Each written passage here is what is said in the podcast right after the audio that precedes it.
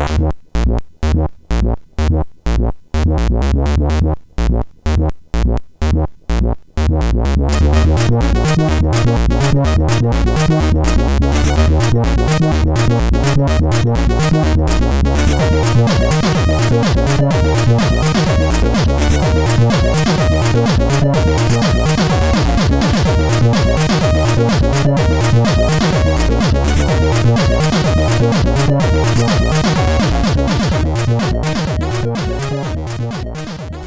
Sziasztok, ez itt a Checkpoint harmadik évadának 21. adása.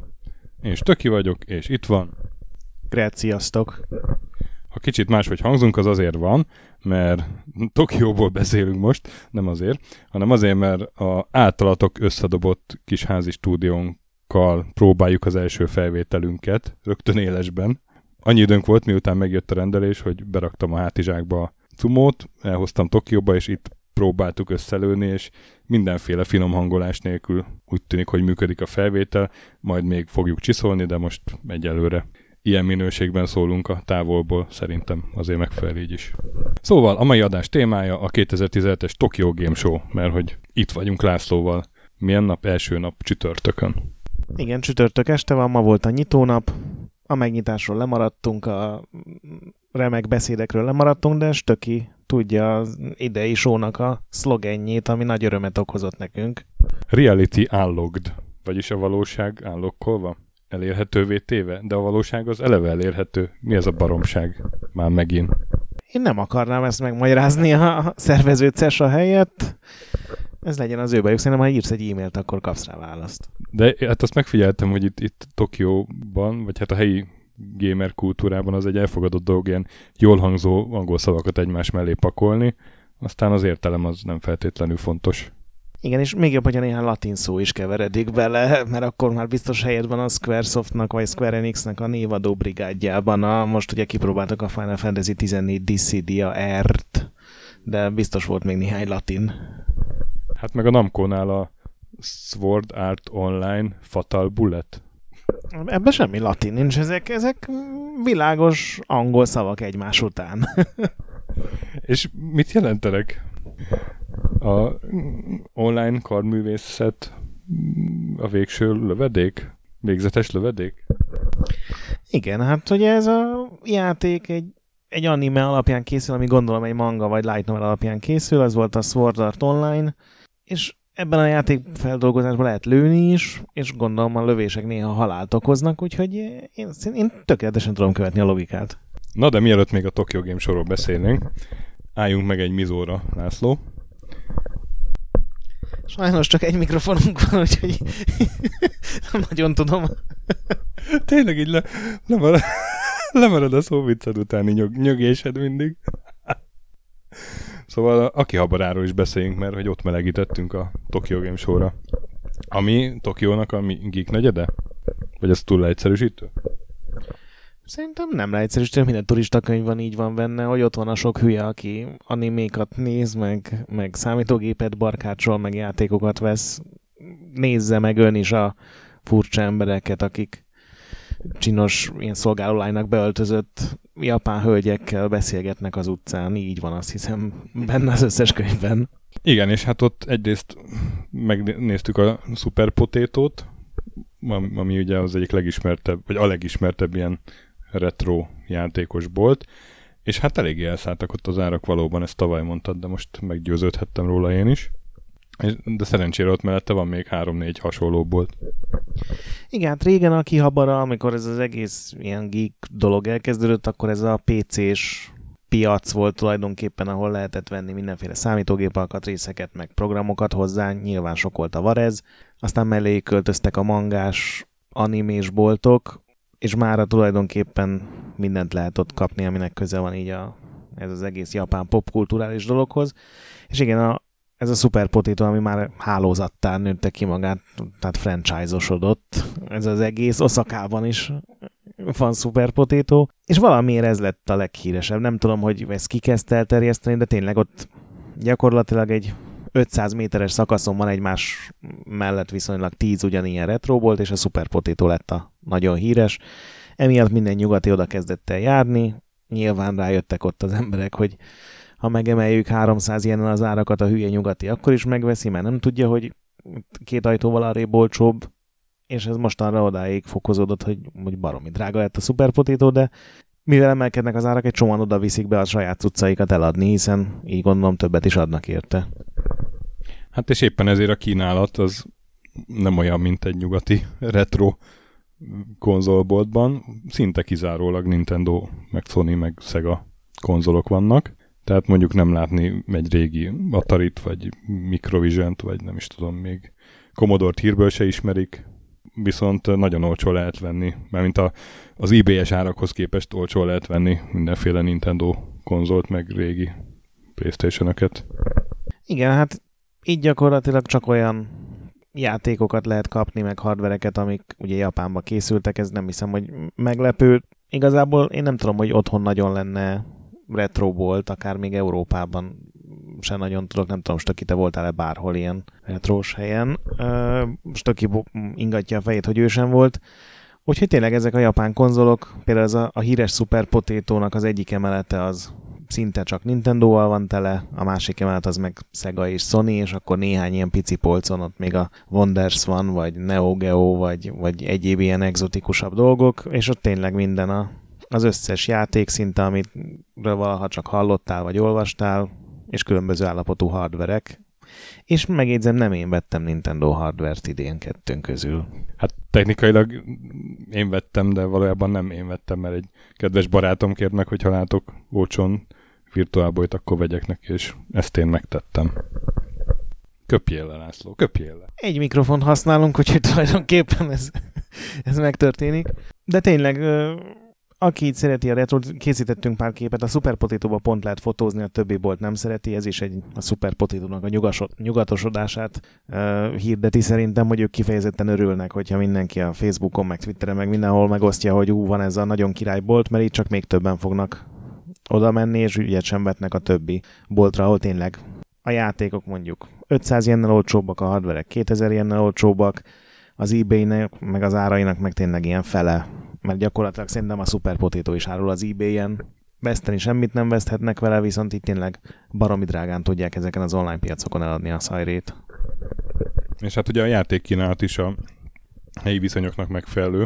Tehát a legtöbb játékon nincsen latin betű egyáltalán, és csak találgatni lehet, hogy mi van rajta. Ugye így találtuk meg a Lost Vikingsnek Hát nem tudjuk, hogy az első vagy a második részét, de a három rajzolt vikingről ismertük fel, hogy ez a Lost Viking valamelyik szegás verziója volt valamelyik résznek, illetve itt találtunk uh, North and South-ot, amin ennyi volt csupán latinul ráírva, hogy North and South, és minden több az meg Krixkrax, és még azt se tudtuk kiselbizálni, hogy ez vajon milyen platformra lehetett, de valószínűleg ez valami Super Famicom volt, nem? Vagy, vagy sima Famicom. Szerintem az valami PC-s fura verzió volt, de igen, hát így játékot venni csak úgy érdemes, hogyha az ember így akar japánul játszani, mert tényleg, tehát így semmi angol nincsen, hiába látja az ember mondjuk a Final Fantasy 7-et, vagy a, a Resident Evil-t, mondjuk a Resident Evil és ugye Biohazard néven, az összes boltban csak a, a japán kiadások vannak. A, van egy importbolt, aki a barában, ott ugye ezek az angol nyelvű Call of duty meg, meg Assassin's Creed-ek a menők, ami nekünk olyan nagy örömet nem okozott azért. Mit mondjunk még? Hát még ejtsünk szót arról, hogy ugye a két emeletet mondtad, hogy a Sony meg a Nintendo, és a harmadik emeleten ott egy, ott egy játékterem régi játékokkal, meg hát eleve, hogy följössz a Akihabarai állomásról, vagy lejössz a vasútállomásról, ott is van egy nagy szega játékterem, tovább mész akkor egy, nem tudom, tajtójátékterem, és tele van játéktermekkel Akihabara, és hát megfordultunk egy-kettőben, meg pár száz ilyenes elnyelt ott egyik másik masina. Akarsz gyónni, hogy mivel játszottál? Nem hiszem, hogy ez Jónás, én teljesen fölvállalok mindent.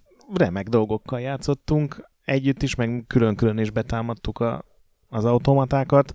Nagyon furcsák ezek a játéktermek, a, ugye a földszinten mindegyikben ezek a ilyen darus, halászós játékok vannak, ahol ilyen ultra ciki vagy ultra cuki plusz állatok fekszenek lent, és azt meg kell fognod egy ilyen markoló szerkezettel, Én nekem nem nagyon sikerült, megpróbáltam párat, de voltak, akik ilyen hatalmas mennyiségű pluszállattal a hónuk alatt mászkáltak, úgyhogy valószínűleg benne volt a hiba. A következő szinten mindenhol az ilyen fotóautomaták vannak, ahol az ilyen személyébe való fotókat lehet meg elkészíteni, csak ugye ezeket lehet effektezni mindenféle nyuszi füllel, meg csillagokkal, meg I love you szívecskékkel, ezek fiatal lányoknak vannak nagyon erősen marketingelve, és egy szinte följebb pedig ott van a cigifüstös, shooteres, mm, régi verekedős játékos szint, ami ennek a teljes ellentéte, mert gyakorlatilag ilyen mm, a cigibe belesárgult és a korba beleőszült japán urak játszanak a gyerekkoruknak a játékaival.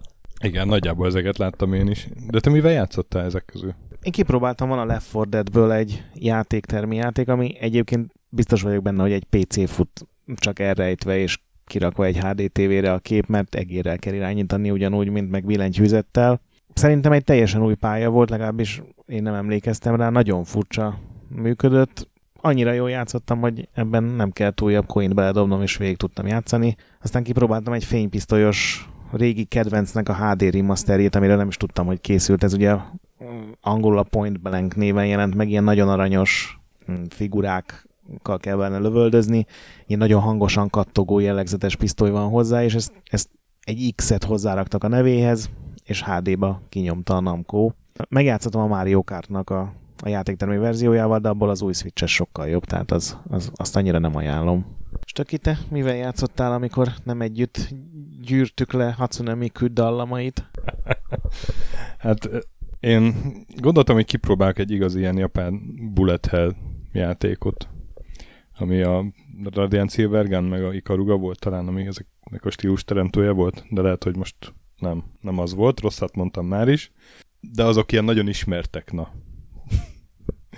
és valami olyan nevű, ami, amit nem tudtam megjegyezni, mert, mert japánul volt, nem tudom, házikó, pálcika, hóember nevű játékkal. Lövöldözni kellett nagyon sokat, de sokkal többen lőttek rám, és ez el is döntötte a, a játék kimenetelét. Bedobtam egy száz ilyenest, és körülbelül egy perc alatt a, mind a három életem elfogyott.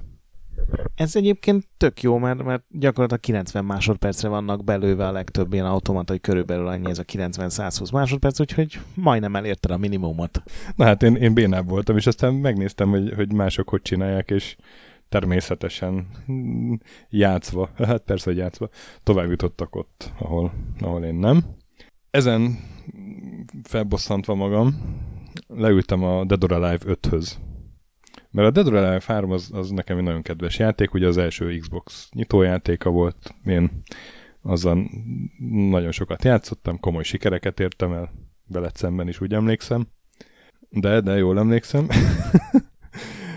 és, és hát a Dead or Alive Extreme Beach Volleyball, az, az meg hát egy ilyen aranyos kis spin-off volt, és hát egy, egy ilyen baráti italozáson a Kolmámorban megszereztük hit, a Hitomira a cheerleader kosztümöt, még ilyenekre emlékszem.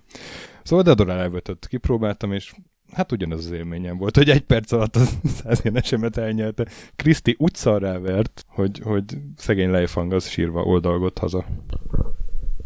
És akkor ezen még jobban felbosszant magam, leültem egy jó öreg 1992-es Bomberman World-höz, ami hát kb az a kortársa a, a Dina Blasternek, ami ugye Bomberman az Dina Blaster néven jelent meg PC-re, és kb. ugyanaz a grafika, talán még pontosan ugyanúgy is néznek ki a láng meg a bombaikonok, és bedobtam a százénest, és, és életvesztés nélkül elmentem négy pályát, és akkor azért kicsit így helyre rázódott a lelkem.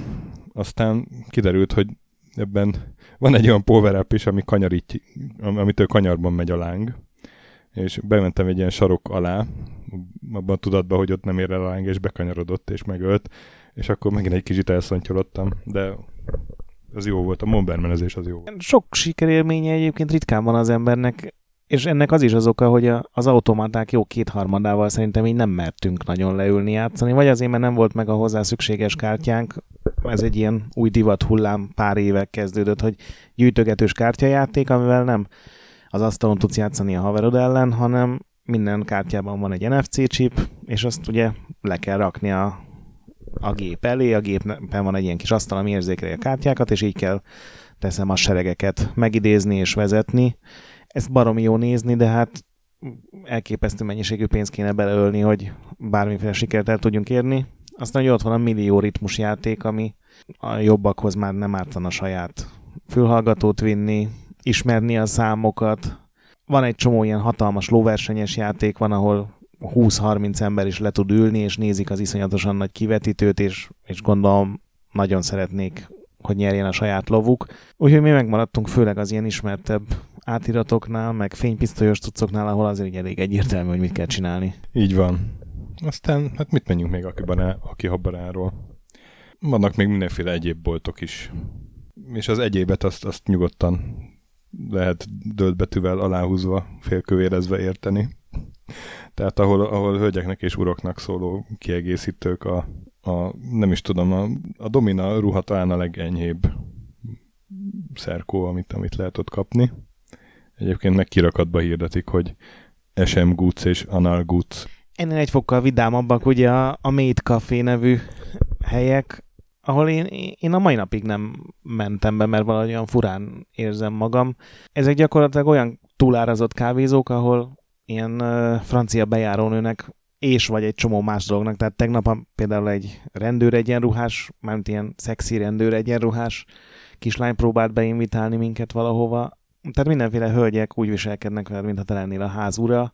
Ez nem ilyen Las Vegas-i striptease bár jellegű dolog, hanem csak nagyon kedvesek veled, nagyon fiatal lányok, és emberek ezért hajlandóak 3000 forintos nagyon rossz kávékat megfizetni.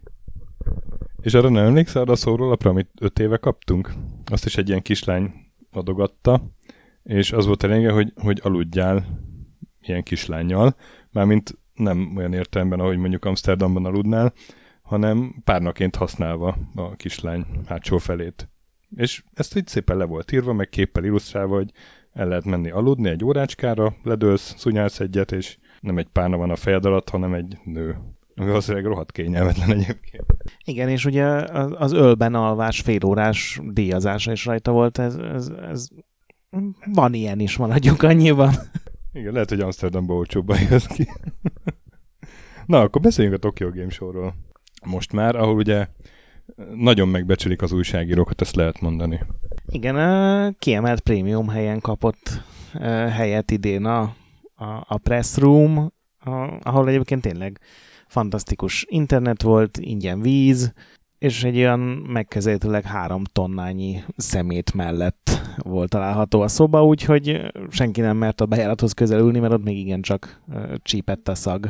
Igen, tehát a, a kukák mellé oda rakták a pressroomot, és az újságírókat meg jól láthatóan felcímkézik mindenhol ilyen nagy press matricákkal, de valamiért itt az a szokás, hogy minden cég külön rádragaszt egy press matricát, hogy jól lehessen látni, hogy ott megy a hulladék, srácok, ott megy. Igen, de egyébként ennél szerintem sokkal erősebb volt az a, a az első stand, ahová bementünk, ugye fölvettük a, ezeket a badge amik a szemét kupac melletti újságírónak titulálnak minket, bementünk az, gyakorlatilag az első lépcsőn, amit láttunk, és, és ami szembe jött, hát nem tudom, most aki mesél róla. Hát először egy színpadot láttunk, ahol lányok vetköztek, ilyen cosplayes ruhából bikinire. És amikor bikinire levetköztek, akkor elkezdték kilegetni magukat, nagy kivetítő ment az egész, ezer japán fotózta őket, meg, meg, meg a László, és aztán megláttuk a játékot, amit ezek a lányok hirdettek, és akkor, akkor ott valami eltört bennem. Igen, hát most így a, hozzáteszem, most is sokkal többet fotózott ott, de mindegy, nem ez a lényeg. Mind a kettőnket a sok sokkolt a dolog, és próbáltuk megörökíteni. Ez a Bullet Girls Fantasia nevű, ismét rendkívül nagyon értelmes című játékkal van szó. Én igazából még nem tudom, hogy ez, amit láttunk magából a játékból, az tényleg a játéke, vagy egy, egy mini játék benne. Gyakorlatilag a, a stöki azonnal kipróbálta a játékot, én a mellett az Earth Defense Force-ra neveztem be. Öt igen fiatalnak kinéző rajzfilmes anime karakter közül választhatott, a kiválasztott lány térdepelve, négy kézláb vonagolva, így térdmagasságban volt, és ugye PlayStation 4-re jön már ez a remek játék, és a négy fontos PlayStation gombra né- volt négy funkció rakva.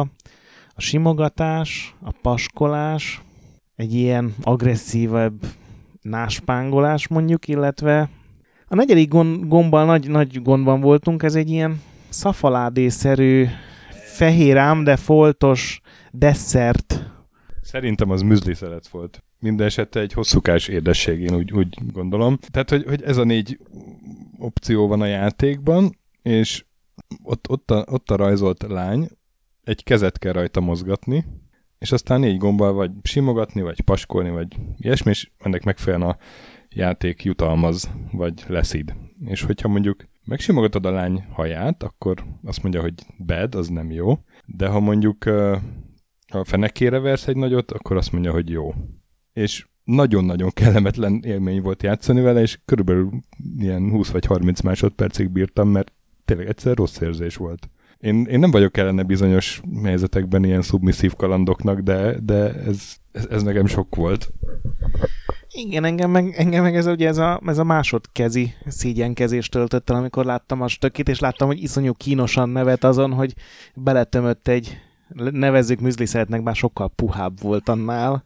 És ami a szörnyű, hogy a mellette levő képernyőn egy másik minden ilyen ilyesféle szégyenkezés nélkül játszott egy japán kolléga valószínűleg, és ő egy olyan lányt választott, aki nem egy desszertet tudott szájba tömni, hanem egy ilyen majonézes üvegszerűséggel tudott fröcsögni, és bizony, amikor ezt így megtette nagyon vadul arcba sokszor, akkor rendkívül sok bónuszpontot kapott, viszont a játék tényleg ennyi volt, tehát négy gomb, egyetlen egy szoba, vagy hát gondolom karakterenként eltérő szoba, arra már nem emlékszem, hogy őszinte legyek, azt így kimostam magamból.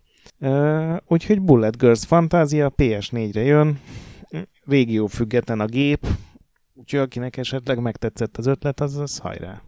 Igen, és akkor pánikszerűen elmenekültünk onnan a következő standhoz, ahol bikinis nők pankrációja volt gyakorlatilag. Négy nő kente egymást a földhöz, meg a ringbe, a ring széléhez. Igen, én, már voltam pár Tokyo Game Show, de ez így kezdésnek, ez a, ez a dupla kombó nagyon erősnek tűnt, főleg, hogy ez a női pankráció, ez, ez nem is egy játékhoz volt, tehát nem egy női, nem egy Rumble Roses készül, vagy valami hasonló új program, hanem ezt a 4Gamers nevű ilyen játékportál csinálta. Este zárás előtt ugyanez ment csak négy izmos fickóval, úgyhogy lehet, hogy indult egy wrestling rovatuk, és ezt akarták promózni, nem tudom. Úgyhogy innen megint elmenekültünk. A következő standhoz, ahol két ilyen szobalánynak öltözött lányka volt, közép rövid szoknyában, és hát japánok, meg nem japánok is ilyen levélfújó-szerű készülékekkel, meg legyezőkkel fújták rájuk a levegőt, mert alájuk, hogy felmenjen a szoknyájuk. És ez volt az a pont, ahol azt mondtam, hogy az meg, ha eljönne ide egy poligon újságíró, vagy, vagy Anita Sarkézsen, akkor kirobbanna egy újabb gamergét, mert, mert ezt, ezt nem bírnák cérnával. Jó, de ez számunkra is azért elég megdöbbentő volt, tehát ez most nem, nem egy ilyen nem tudok mit mondani. Ez, ez, mindkettőnket, ez, ez az első három megtekintett stand, amit teljesen random módon választottunk, és az egyikből futottunk a másikhoz, hogy hát ott már lesz valami. Ezek után egyébként elmentünk a Capcomhoz, mert ott szerencsére csak monsterek ölték egymást igen nagy vérrel. Szóval ez japánosabb volt, mint gondoltam, meg mint tapasztaltam az elmúlt években, vagy elmúlt években. Igen, szóval az E3-on ugye nem nagyon látni buszbébeket, vagy csak egy mutatóba egy-kettő van, meg ott, ott ezt így komolyan veszik, hogy a, hogy a nőket nem tárgyasítjuk, és már, már ott ez valahogy egészen más kereteket engednek meg ennek a, az egésznek, hogy, hogy nővel reklámozd a játékodat. Láthatóan ebből nem csinálnak problémát a Tokyo Game Show szervezői.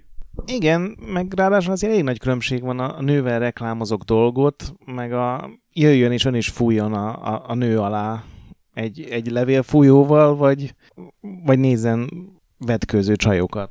Igen, és hát mondjuk el, hogy a nő alá fújós installáció az egy egészen hasonló játékot reklámozott a Gale vagy, vagy Gelgan, vagy mi volt a címe ennek? Gelgan 2? Tehát volt már egy első rész, ahol hát hasonlóan lányokat kell, lányokról kell lefújni a ruhát? Vagy mi, mi a célja ott? Én pontosan szerencsére nem tudom, mert ezt kiadtam másnak annó tesztelésre, hogy ez, ez hozzám ne jöjjön közel, de igen, ott is egy lánykoleszben kellett uh, lefotózni a csajokat, vagy, vagy bemenni az öltözőkbe, és hát az is egy ilyen, ilyesmi játék volt. ezeknek egyébként közös jellemzője, hogy a játékmenet az, az mindenhol a legalapabb, legotrombább, legprimitívebb, viszont mivel maga, odaraknak mindenféle olyan nagy mellő ám, de igen szeriden és, és, és ártatlanul kinéző japán csajokat, amire van az a közeg, aki ezt úgy látszik megveszi rendületlenül, és hónapról hónapra. Igen, és hát tegyük hozzá, hogy, hogy az erős kezdés az valószínűleg vannak köszönhető, hogy pont, pont annál saroknál kezdtük, ahol ezek így valahogy egy tömbre voltak, mert aztán tényleg mentünk a Capcom, meg, meg Square Enix, meg a, egyébként a kisebb kiadóknál is. Nem nagyon láttunk már ilyeneket, csak hát simán mindenféle szexi ruhába öltözött buszbébeket, hostesztányokat, akik mutogatták a portékáikat. Mondjuk ők meg olyan mennyiségben, hogy, hogy nem tudom, minden nap végére már olyan csömöröm lett, hogy én most egy hétig vegakaján fogok élni szerintem.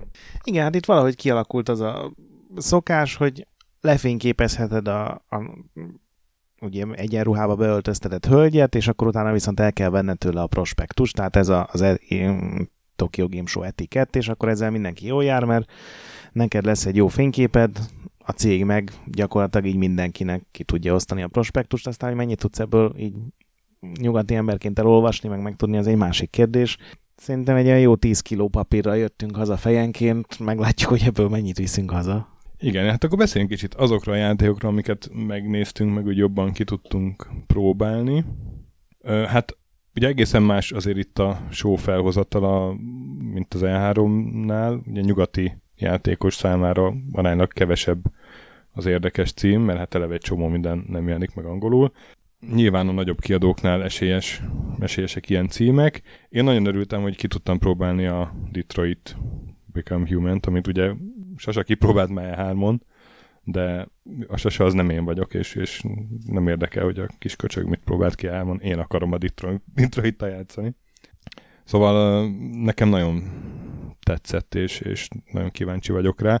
Kis szépséghibája volt a dolognak, hogy úgy próbáltam ki, hogy a japán verzió volt kin, és ugye ez egy ilyen, mint a Heavy Rain, ebben ilyen komoly döntések vannak, és egy olyan helyzet volt, hogy az Androiddal, akit irányítottam, le kellett beszélni egy, egy ilyen túlszejtő Androidot, hogy, hogy hülyeséget csináljon, hogy egy kislány van a túlszejtő Androidnál, akit le akar dobni a tetőről, és hát ott állt az én Androidom vele szembe, előtte, hogy nyomozgattam a szituációt, hogy, hogy éppen mi volt ott, információkat gyűjtöttem, és csak egy számot láttam néha felvélen, egy százalékot, ami gondolom azt jelezte, hogy mekkora esélye van annak, hogy értelmesen kijövök a szituációból, de amikor a négy krikszak közül kellett választani, és nem tudtam, hogy melyik az, hogy tedd le a gyereket, melyik az, hogy intek a helikopternek, hogy húzzon el, mert idegesíti az androidot, melyik az, hogy intek a helikopternek, hogy lőjön, vagy nem tudom. Mindegy, ilyen random választottam, annak függvényében, hogy mennyire tetszettek a Krixkraxot, és akkor ment így föl le a százalék,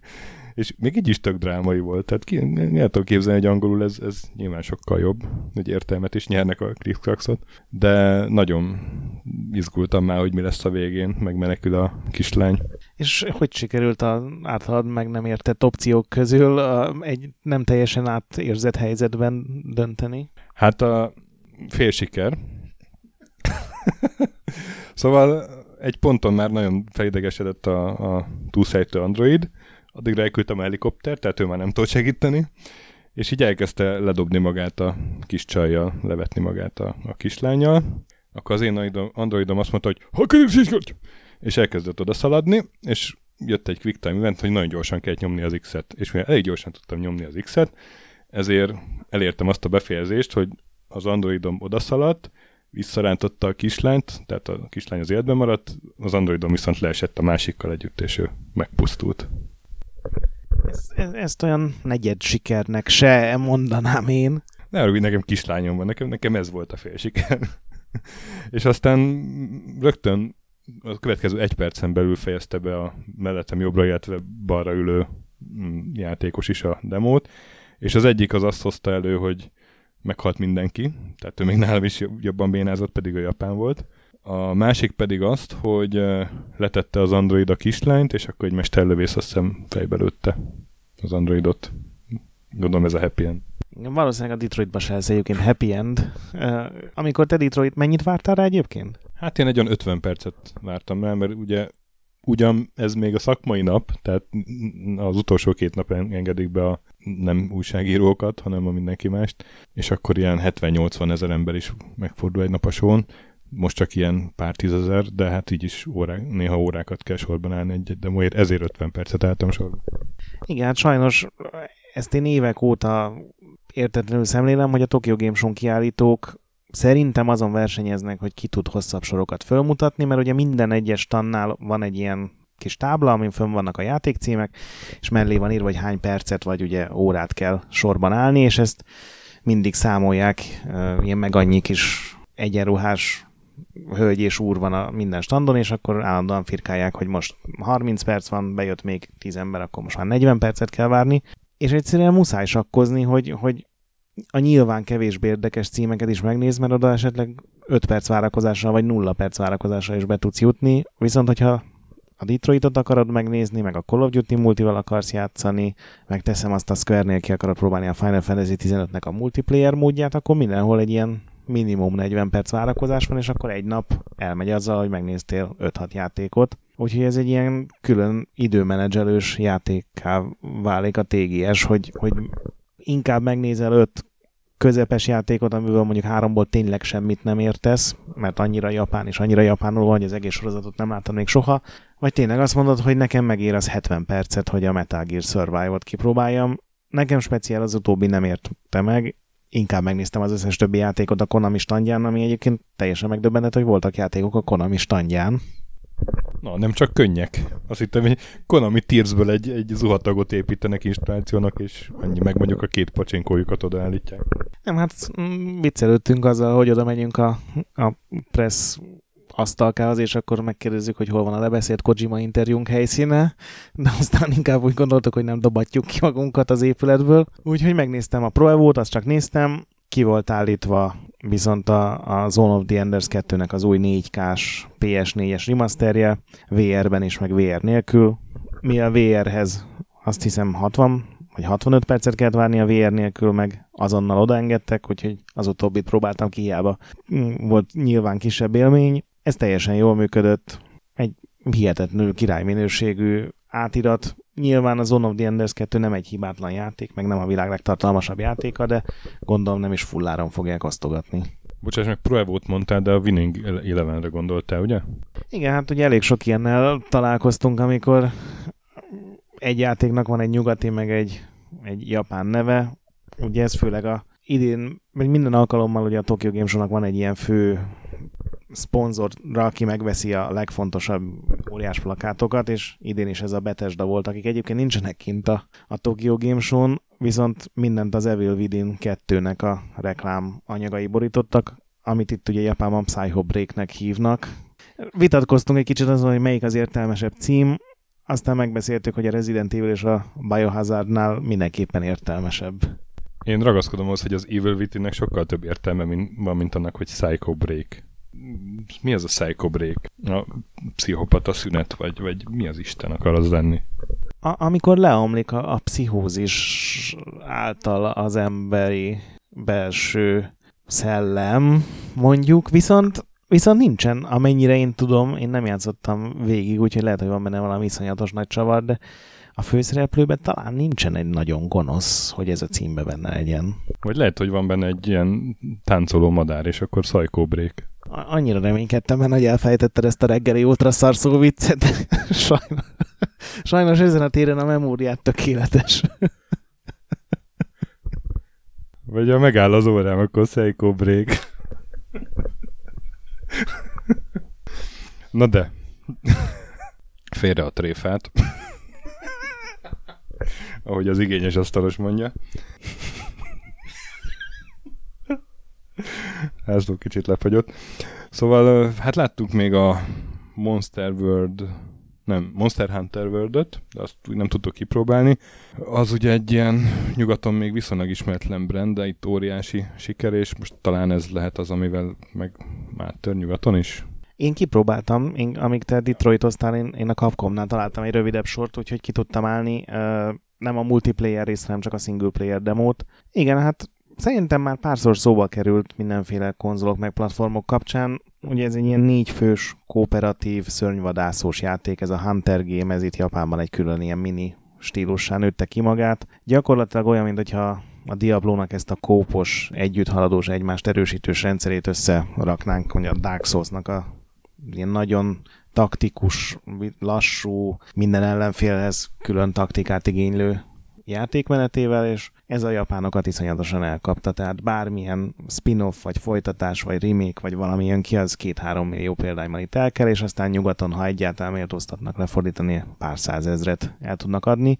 Engem sose kapott el ez a sorozat valahogy, az, hogy négy fős online kóp van, az így a Diablo után 15 évvel már nekem akkor a újdonság nem volt, mint a japánoknak PS2-n, amikor meg PSP, meg DS-en, amikor ez igazán beütött. Ez az új rész, ez végre nagyon jól néz ki, végre egy kicsit talán próbáltak, nem az alapokat tekintve, hanem a körítést, a sztorit, meg a mesélést tekintve, így a nyugati, vagy az általunk elfogadott ilyen sémákhoz viszonyulni, úgyhogy tényleg lehet, hogy ez lesz az egyik legsikeresebb része a sorozatnak. Aztán mit láttunk még? Ja, Namco Bandai, vagy Bandai Namco most már. Bandai Namco-nál volt.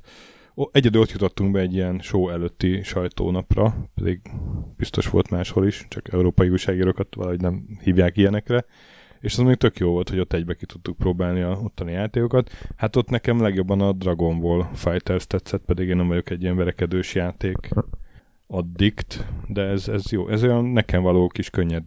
Nem kell nagyon hosszú kombókat megtanulni benne, hanem csak nyomkodni ötletszerűen, aztán győzedelmeskedni bizonyos kollégák fölött. Valószínűleg egyébként lehet benne kombókat megtanulni, csak idáig nem jutottunk el. És nekem ez nem szégyen, én bevallom, hogy ebben a primitív, buta, gomnyomkodós, harsányan röhögős stílusban az tök jobb volt. Én, én ezt felvállalom, hogy, hogy, hogy én a taktikusabb játékok mestere vagyok, és amikor le kell a sárba merülni, akkor, akkor, akkor nincs nálam az előny. Én örömmel merültem le a sárba, és dörgöltem bele az orrodat a vereségedbe. szóval igen, sokkal jobban mennek, men nekem ez a játék, az a helyzet. Az évek, meg a rutin. De főleg a rutin. és hát nagyon szép ez a játék, meg azt tegyük hozzá. Gyönyörűen van megrajzolva, és három karakter harcol három karakterrel. Nem tudom, ez mennyire bevette be a műfajba most már, mert nem követem annyira, de én először láttam talán ilyet. Kettő-kettő ellen olyat már láttam, de három-három ellen az kicsit megkavarja azért a szószt. A Marvel versus Capcomokban is három karakter meg volt néha ilyen, de, de Dragon Ballban ez tényleg újdonság, és tényleg elképesztően jól néz ki. Utána meghallgathattunk egy, pontosabban azt hiszem, azt hiszem előtte hallgattuk meg az előadást, ahol a, a producer beszélt, és nagyon sok, nagyon buta kérdés hangzott el mindenféle emberektől a szobában, de az egyik, aminek volt értelme, az, az, az talán ez volt, hogy megkérdezték őket, hogy, hogy ez mennyire érte őket váratlanul, és ott a producer is azt mondta, hogy ők akartak csinálni egy olyan Dragon verekedős játékot, ami igényes, és, és szól azoknak is, akik nem ilyen verekedős játékmániások, tehát nem az a 200 ezer ember, aki tényleg online nap mint nap játszik, és, és nézi az EVO küzdelmeket, és kielemzi a, a különböző frémeket, hanem azoknak is, akik mint a stök így bután, ostobán leülnek, és, és mint egy hülye elkezdik nyomkodni a gombokat, és, és ez sikerült nekik, és, és mint hallottátok, megvan a, a reakció, tehát a, a stökinek az az évverekedős játéka lesz. Ez így van, és, és nem érdekelnek a jelzőid, én átlényegülök, egyé válok velük, egy ostoba, buta, verekedős játék. Ez kell nekem, hogyha verekedős játékról van szó. De egyébként meg nem így fogalmaztak a fejlesztők, hanem úgy emlékszem úgy, hogy, hogy hát nem ez a precíz, ilyen patika mérlegen adagolt, azt hiszem patika mérleg szó is elhangzott, játékmenet, ez a lelketlen, betanulom előre a 6-7-8 gombos kombókat, és örülök, hogyha ki tudom hozni, hanem, hanem az örömjáték. És az öröm, ez, ez veszett ki ebben a műfajban, az öröm. A játék megvan, az öröm nincs, és most meg visszakerült az öröm. És egy örömjáték lett megint ez verekedős játék. Én nagyon örülök. Természetesen nem ez hangzott el, hanem az, hogy nem a komplex irányítás és kombókra mentek rá, de azért ezt a taktikus, reakciós játékmenetet megtartották, és igazából nem akartam a földbe tipolni a játékot, mert tényleg baromi jó, csak azért nem, nem olyan jó, amikor egy ilyen tulok így legyőz. Na, dolgoz fel, dolgoz fel, és menjünk tovább. A Square-nél mit láttunk? Igen, tehát a Square-nél egy, egy mobiljátéknak épített hodályt láttunk, meg egy-két ilyen Final, jelentéktelen Final Fantasy spin-offot, nem? Igen, ahhoz képest, hogy a, a, a kiállításnak helyet adó központ metro megállójában hatalmas plakátok díszítették, hogy ez a Final Fantasy 30. évfordulója, ahhoz képest viszonylag visszafogottan kezelték. Néha leadtak egy videót a szokásos ilyen kivetítőn, amilyen Final Fantasy történelmet vette sorra, de van ugye ez a mobilos városépítős Final Fantasy 15 mellékszál, voltak Final Fantasy cosplayesek, volt a Final Fantasy 15 konzolos verziójához a multiplayer DLC, amit ki lehetett próbálni, volt a PC és Final Fantasy 15, de ezen kívül a Square-nél meglehetősen kevés dolog volt. Most a Sega-nál volt iszonyatosan sok játék, nem tudom, hogy a stand hátulján elmentél, de ott volt az összes ilyen Sega Partners, például az EA játékokat idén a, a Sega hozza Japánba, ami teljesen furcsa volt egy, hát mondjuk a, fa, a, a Fantasy Star Online 2, ami még mindig nem jön nyugatra, annak volt egy ilyen 100 négyzetméteres óriási, gyönyörűen megdizájnolt része, és a FIFA 18 meg a Battlefront 2 meg a Need for Speed azok egy ilyen, hát egy lavornyi területen kaptak helyet, kipróbálni se lehetett őket, ment egy trailer, senki nem állt mellettük, úgyhogy itt tényleg nagyon mások a, a hangsúlyok, mint amihez egy E3-hoz vagy Gamescomhoz szokott látogató így várná. Igen, aztán átmentünk a másik csarnokba, ahol van egy, egy aránylag nagy területen rengeteg indiáték. Én oda holnap fogok visszamenni, hát ott nem néztünk jobban körül. Ott van egy nagy merchandising részleg, ahol László, te is vesztettem egy időre, meg egy csomó VR játék, és ott meg azt figyeltem meg, hogy a VR játékok, a bemutatott VR játékok azok az otthoni VR-tól eléggé elmozdultak, mert mindegyikhez valamilyen drága, vagy nehéz, vagy óriási nagy ö, irányító kütyű, vagy kiegészítő kell, és ezek valószínűleg már játéktermekbe készültek, vagy szórakoztató parkokba akár. Volt olyan játék, amihez tartozott egy motor, ami a Tronnak a fénymotorjára emlékeztetett, arra kellett ráülni, feltenni a viásisakot, és akkor motorozni, és az motor is dülöngét jobbra-balra. Volt egy másik, ami egy be kellett ülni, mint egy, egy vidámparki ilyen ride és akkor magadra húzni a, azt a rácsot, ami, ami ott tart a székbe, és aztán rendesen felemelt mint a szerkezet, mint egy körhintánál, és forgatott jobbra-balra, és hogy mi történt ott a, a játékban, azt nem tudom, hogy nem nagyon irányították az emberek, csak sikítoztak tényleg, mint egy vidámparkba, de, de érdekes volt látni ilyeneket is. Nem tudom elképzelni, hogy hogy mehetett ki a fejedből a nap legdurvább VR élménye. Még most sem látom, a... most, most röhögött fel a stöki, nem tudom, halljátok-e, de... Ez, ez talán a nap legnagyobb sokja volt, ami a, a kezdetet ismerve azt, azt hiszem elég sokat mond. Gyakorlatilag építettek egy WC-t, arra ráültették a szegény újságírót, aki ezt így bemerte vállalni. A fejére nyomtak egy, egy azt hiszem egy Oculus Riftet, és utána valahogy egy prospektusból tudom ezt, mert ott, ott maradtunk egy ilyen 10 percre nézni, hogy mi a franc történik.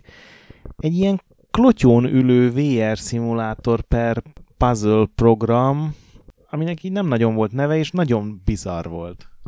Az nem egy ilyen Escape Room VR-ban nekem az jött le, hogy, hogy ott ki kell szabadulni, hogy beragadsz a WC-be, és ki kell szabadulni a WC-ből, és gyakorlatilag ott amit találsz, azt, azt hozzányúlni, és nem tudom mi a keresztői, lehet, hogy elfogyott a papír, és később veszed észre.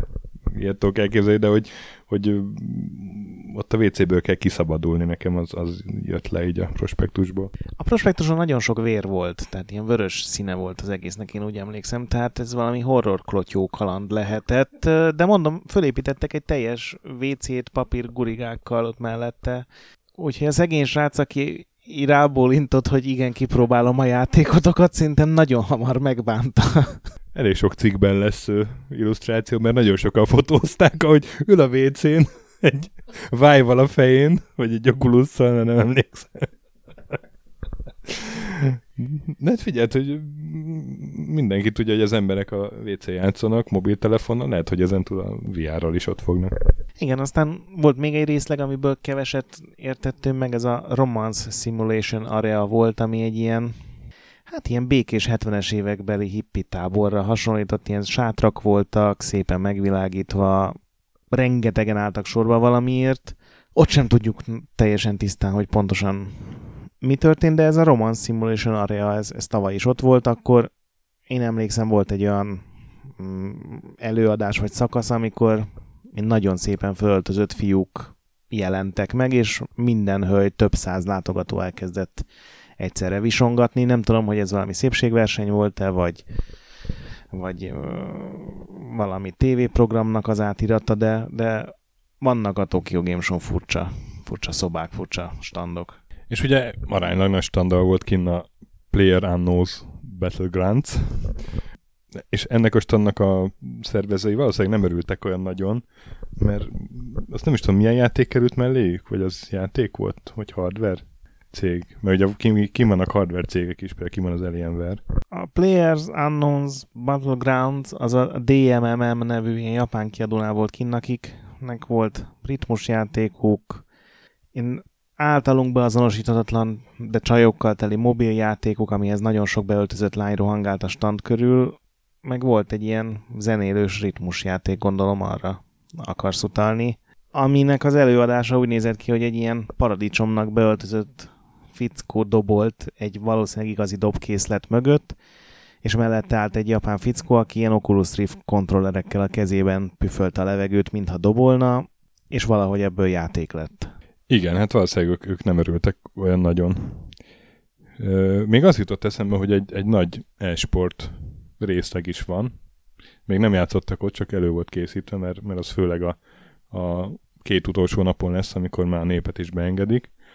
És ez öt éve volt a utoljára a Tokyo Game akkor nem volt egyáltalán e-sport, úgyhogy ez kezdi utolérni a nyugatot ebben a Tokyo Game Show, úgy tűnik. Nyolc versenyszámban, nyolc játékban lesz verseny. Hát gondolom zavarja őket, hogy Korea valami játékhoz kötődő dologban sokkal előrébb jár.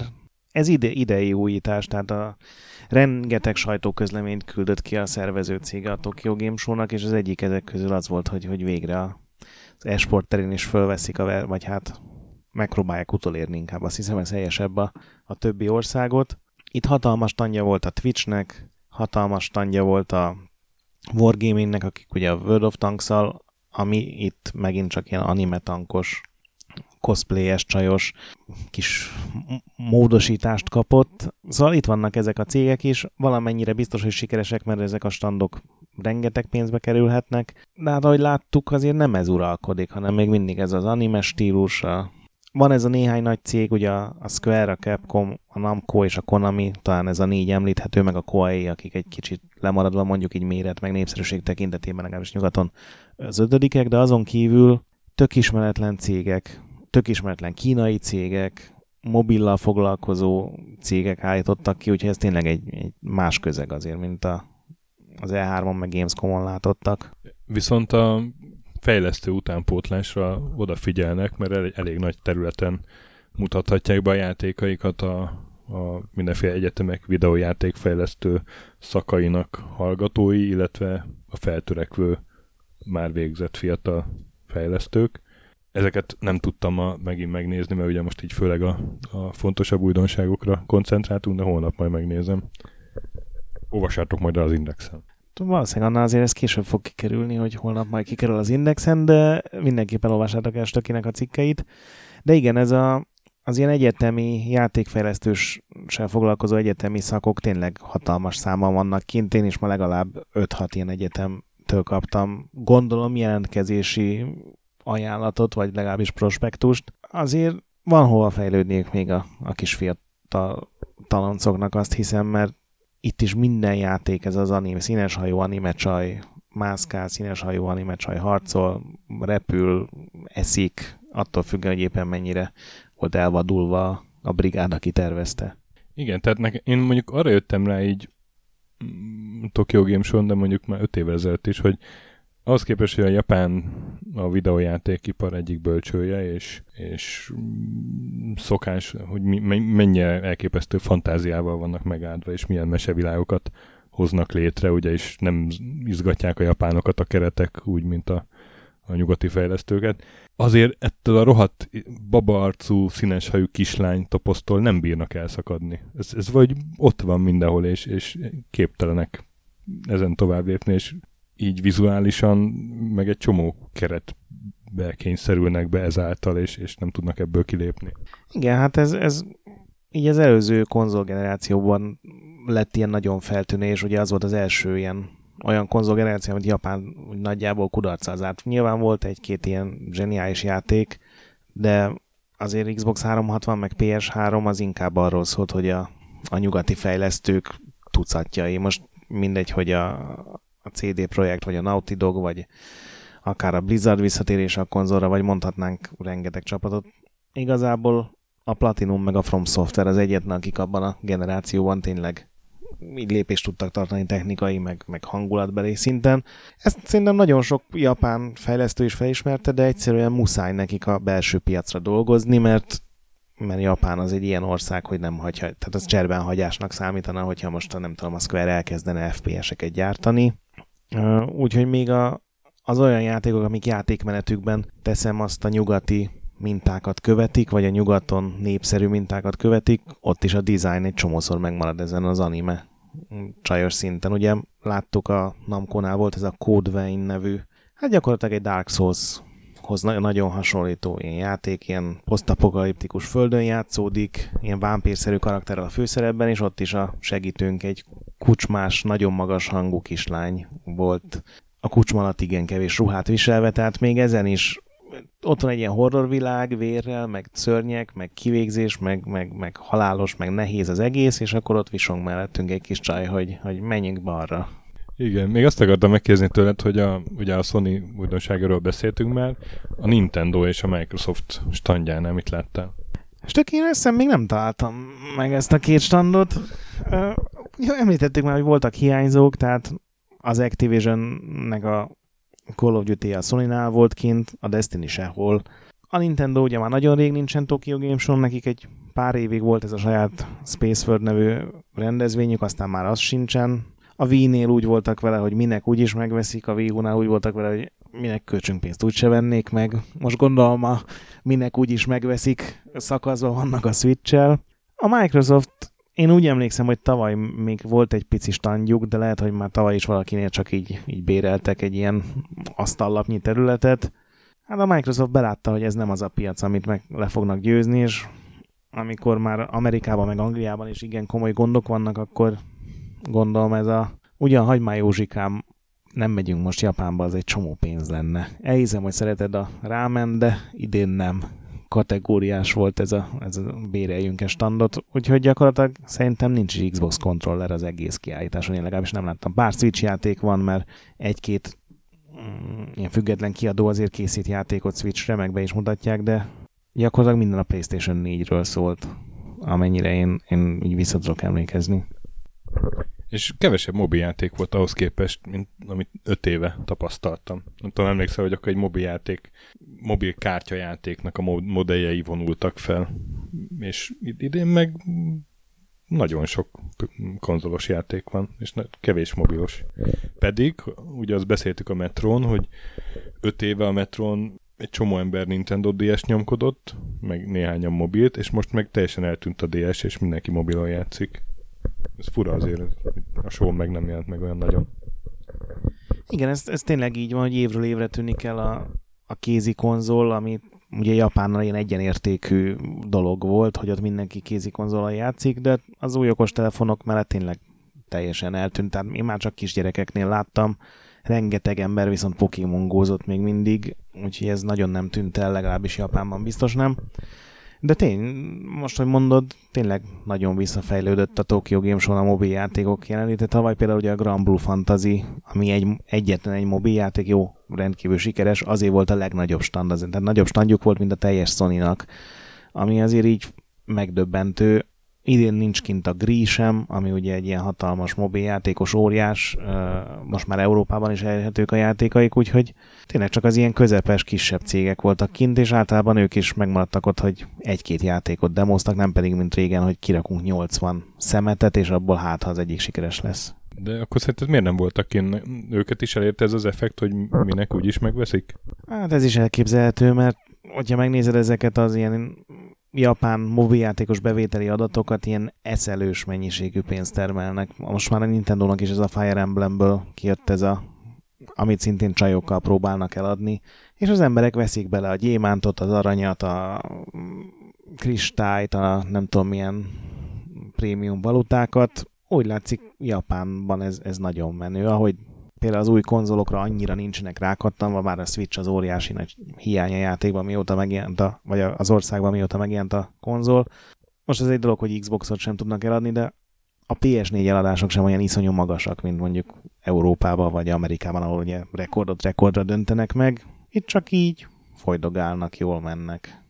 Úgyhogy nem tudom, mi lesz mondjuk akár jövőre a Tokyo Game Show, tehát ez ennél sokkal kevésbé ismerem a piacot, de az idei az tényleg legalább abból a szempontból jó volt, hogy mindenhol volt egy-két jó konzol játék, tehát én otthoni, amit talán mi is meg fogunk kapni. A Koei-nél például a Dynasty Warriors 9 tudtam játszani, ami végre változott egy kicsit.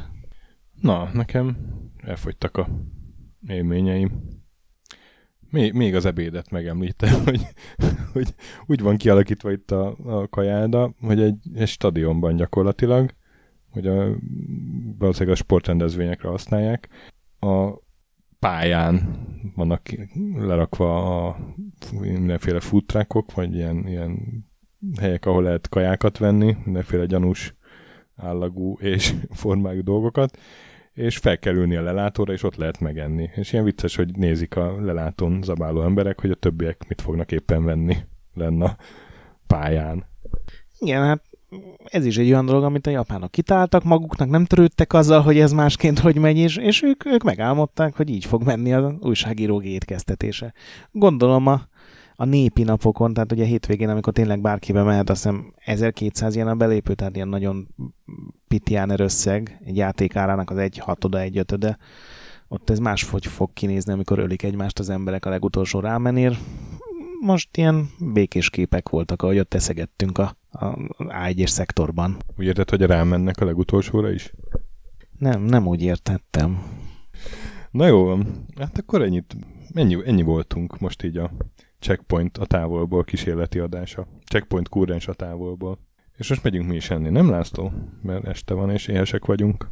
Igen, remélem jól működött, és bekapcsoltál mindent az új gépünkön, mert még egyszer ezt nem veszük fel, az teljesen biztos. Látom, látom a tüskéket a, a Reaperbe, úgyhogy valószínűleg megy a felvétel még most is. Hát akkor most megyünk, eszünk egy susszusit, vagy egy ráment. Mindörökké rámen. Ezt tudom még hozzátenni. Én mindenkitől elnézést kérek az adásban nyújtott taki teljesítményért. A nagy fix egy gyönyörű, innen Japánból nézve is. A következőt már valószínűleg otthonról rakjuk ki ezután, nem?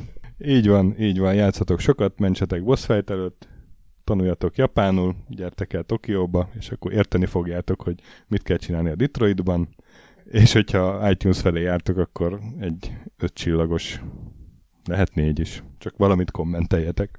Sziasztok! Sziasztok!